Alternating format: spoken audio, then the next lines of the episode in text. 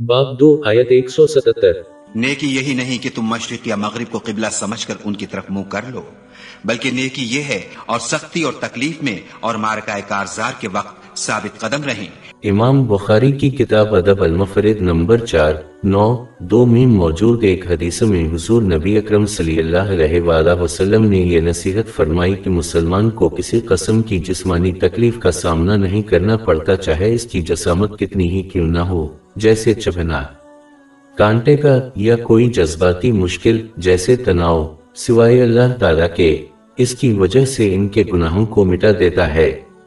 اس سے مراد چھوٹے گناہ ہیں کیونکہ بڑے گناہوں کے لیے سچی توبہ کی ضرورت ہوتی ہے۔ یہ نتیجہ اس وقت ہوتا ہے جب ایک مسلمان مشکل کے آغاز سے اپنی زندگی کے آخر تک صبر کرتا ہے۔ یہ سمجھنا ضروری ہے کیونکہ بہت سے لوگوں کا خیال ہے کہ وہ ابتدائی طور پر شکایت کر سکتے ہیں اور اس کے بعد صبر کا مظاہرہ کر سکتے ہیں۔ یہ سچا صبر نہیں ہے بلکہ یہ صرف قبولیت ہے جو وقت گزرنے کے ساتھ ہوتا ہے۔ سنن نسائی نمبر ایک آٹھ سات سفر میں موجود ایک حدیث میں اس کی طرف اشارہ کیا گیا ہے۔ اس کے علاوہ زندگی بھر صبر کا مظاہرہ کرنے کی ضرورت ہے کیونکہ انسان بے صبری کا مظاہرہ کر کے اپنے اجر کو ختم کر سکتا ہے۔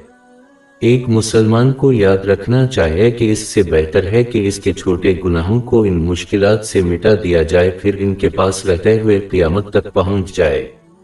ایک مسلمان کو اپنے چھوٹے گناہوں کو مٹانے کے لیے مسلسل توبہ اور عمل صالح کی کوشش کرنی چاہیے اور اگر ان کو کوئی جسمانی یا جذباتی دشواری پیش آتی ہے تو ان کو صبر کرنا چاہیے کہ ان کے چھوٹے گناہوں کے مٹ جانے اور بے شمار ثواب حاصل کرنے کی امید رکھیں۔